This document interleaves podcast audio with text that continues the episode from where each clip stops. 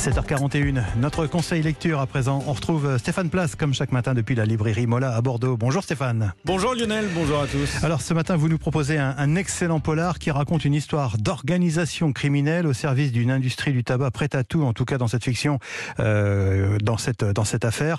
Leur âme au diable, c'est le titre de ce livre que vous avez adoré Stéphane.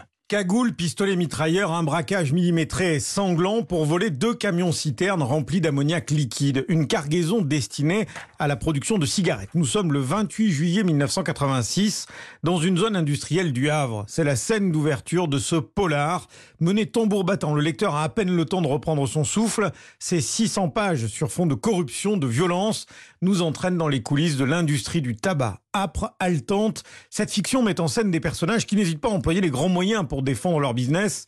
Il y a notamment cette montagne de muscles, Anton Müller, homme de main surentraîné, toujours prêt à effectuer le sale boulot. Le rameau diable, c'est le titre de ce livre qu'il est impossible de refermer avant de l'avoir terminé.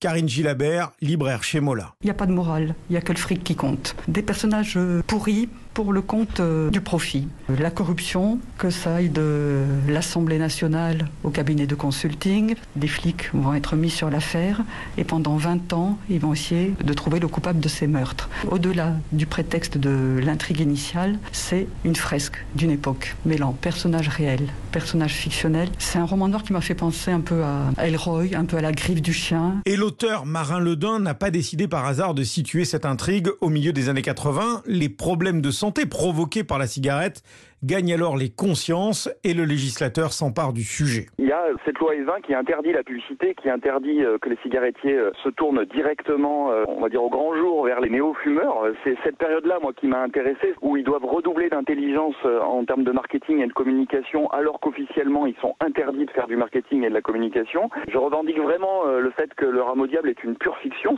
C'est pas un documentaire, hein. mais l'idée c'était de donner du relief en fait à un métier qui est celui de lobbyiste et dans l'industrie du tabac, c'est un métier euh, qui a énormément de moyens, qui embauche euh, des dizaines et des dizaines de gens, des avocats spécialisés, euh, des lobbyistes, et qui, dans la réalité, sont beaucoup plus ternes. C'est-à-dire que ce sont des gens en costume cravate qui arpentent les travées de l'Assemblée nationale ou du Parlement européen, qui sont plutôt des gens de l'ombre. Moi, je leur ai donné un peu de couleur avec des mains sales, avec des crimes, avec un peu de relief. Quoi. Documenté, nourri, le rameau diable est porté par l'écriture incisive efficace de Marin Ledin, un pur régal de lecture. Le rameau diable, donc, Marin Ledin, conseil lecture de Stéphane Place, tous les matins sur Europe 1 avec la librairie Mola à Bordeaux. À demain, Stéphane.